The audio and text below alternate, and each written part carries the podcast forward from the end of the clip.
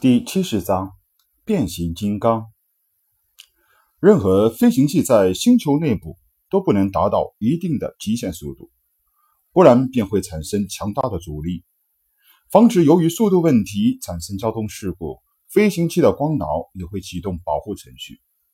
因此，林勋刚刚准备猛然提出的想法，便被无情的被保护系统制止了，仿佛。一只发情的色狼刚刚将一位极品的女优放倒在地上，却猛然被人打断了即将开始的疯狂。内心极度不爽的林勋操控机甲落到地面上，打开了机甲武装模式。咔咔，一阵机械运转的声音，星际兽黑褐色的鳞片开始颤抖。一块块金属质地的铠甲从鳞片的缝隙中迅速蔓延出来。啾！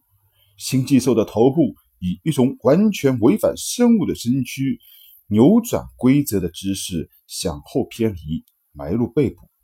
一只巨大的钢铁怪兽头出现在机甲的上方。紧接着，星际兽的翅膀也向后偏折，没入鳞片的缝隙中。随之冒出了一双跟小宝的机械手一模一样的钢臂，紧随其后，经济兽的脚部鳞片也开始膨胀起来。不大一会儿，一双粗大的机械钢腿出现在星际兽的下半身。如果有人现在能够看到凝虚的星际兽机甲的模样的话，一定会惊叫起来：变形机甲，而且是生物体。和机械体的转变，变形机甲的理论早在很久以前便有人提出。目前几个超级大国的现代兵器研究实验室中也曾经生产过几种概念性质的变形机甲。不过，那些机甲所谓的变形，仅仅是从人形战斗形态变成新类汽车、飞机等这些低级的交通工具。在科技现代化的太空时代。战斗之中去转换成这种速度慢、无任何防御攻击力的形态，简直就是找死。只有白痴才会这么去做。尽管如此，几家比较有名的机甲研究室出产的极少一批变形机甲，也在宇宙中兴起了一股机甲疯狂。曾经一度使得没落的机甲文明有所发展，不少富豪子弟。都以拥有一部这样的机甲为荣，特别是一些军事家庭出身的太子党。因此，目前能够拥有变形机甲的人几乎是清一色的非富即贵。真正的战斗狂人绝对不会操控这些卖相好却不实用的变形机甲武器。哦，林勋感觉自己的身躯又在此加强了不少。畅快的大吼一声，不过钢铁人形战斗模式下的机甲发出的却是强劲的能动力马达声音。轰！林勋右手轻轻的拍拍身边十米多高的巨石，人形机甲的机械手臂也运转起来。刚刚触碰到巨石的外层，巨石便应声而碎。我的菠萝！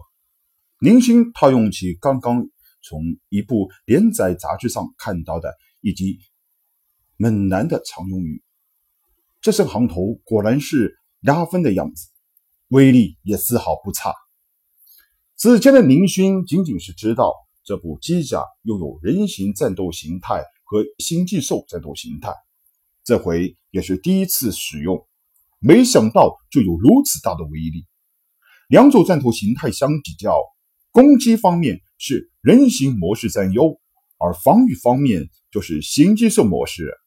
毕竟星际兽那黑色的鳞片甲拥有远超一般钢材的现代激光粒子防护能力。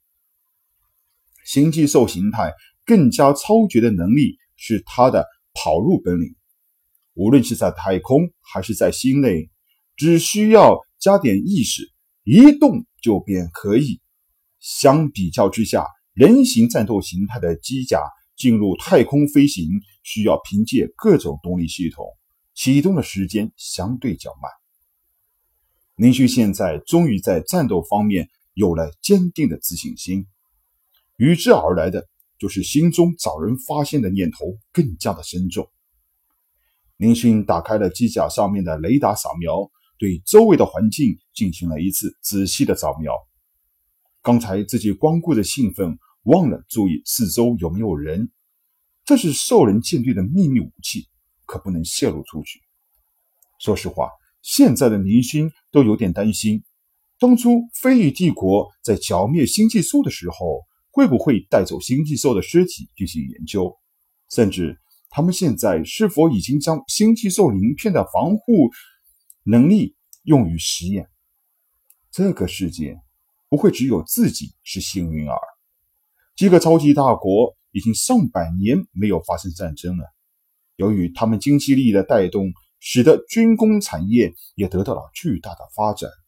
这点从奥特几国惊人的军火出售总额便能看得出来。超级大国目前的战斗力相较以前必定不会降低，不过到底提高了什么程度，有多少的隐藏武器，就只有到真正的战争时期才会知道了。林勋摇摇头，暗骂自己多心。人家飞羽帝国是同奥特齐名的超级大国，即便是有星际兽材料研究出的武器，也犯不上跟自己一个小小的经济乞丐发生点关系。自己这辈子是否有机会亲自去飞羽帝国游览一下都不知道呢？世事无常，未来的事情谁又会知道呢？哦，还好没人。林勋一阵庆幸，可恶，混蛋佣兵工会，比个巨兽。林勋在雷达上面竟然发现了一只被誉为心内王者之兽的比格巨兽。佣兵工会难道不知道这样会玩出人命的吗？比格巨兽母兽异常温顺，公兽就是是却是其他生物的噩梦，它会袭击任何移动的生物。不死不休。雷达上显示的比格巨兽长长的獠牙，仿佛在向别人警告：这是一只成年的比格巨兽。算你倒霉！哼哼。林星骂过之后，决定以实际行动来表达自己现在为民除害的决心，就是把这头比格巨兽解决掉，捍卫自己宇宙保卫者的称号。人形机甲脚步和腰部的推进器迅速启动，机甲急速飞向比格巨兽所在的位置。短短的十几公里的距离，使用现代运输工具是极其节省时间的。林勋还没有在空中好好享受一番飞行的快感，便远远的看到比格巨兽在那里疯狂的袭击几只猛犸巨象。猛犸这种在普通星球上已经是传说中的大型动物。在恐怖的比格巨兽面前，却像是任人蹂躏的小孩子。比格巨兽的獠牙轻轻的便将猛犸巨象挑翻在地。林星有点考虑自己刚才是不是在梦游，才做此做出找比格巨兽麻烦的决定。猛犸巨象再次被比格巨兽挑翻在地。嗯，是的，一定是的，刚才是在梦游。我怎么会决定找比格巨兽的麻烦呢？林勋肯定自己的想法。小马那边估计是等急了，我还是回去看看吧。刚准备往回飞，林勋却忽然发现机甲仿佛不听使唤的一样，缓缓的降落。靠，这是怎么回事啊？林勋有些惊慌。正在这时，哈啊！小宝尖噪的声音传进了林勋的耳朵中。林勋，我觉得这只比格巨兽正好训练你的战斗能力，所以本天才决定亲自对你进行试炼指导。嗯，第一项试炼任务就是在地面上解决这只比格巨兽。我已经关闭了机甲的飞行功能。哈哈，祝你好运！混蛋！林勋怒吼道。不过。却已经听不到小宝的声音了。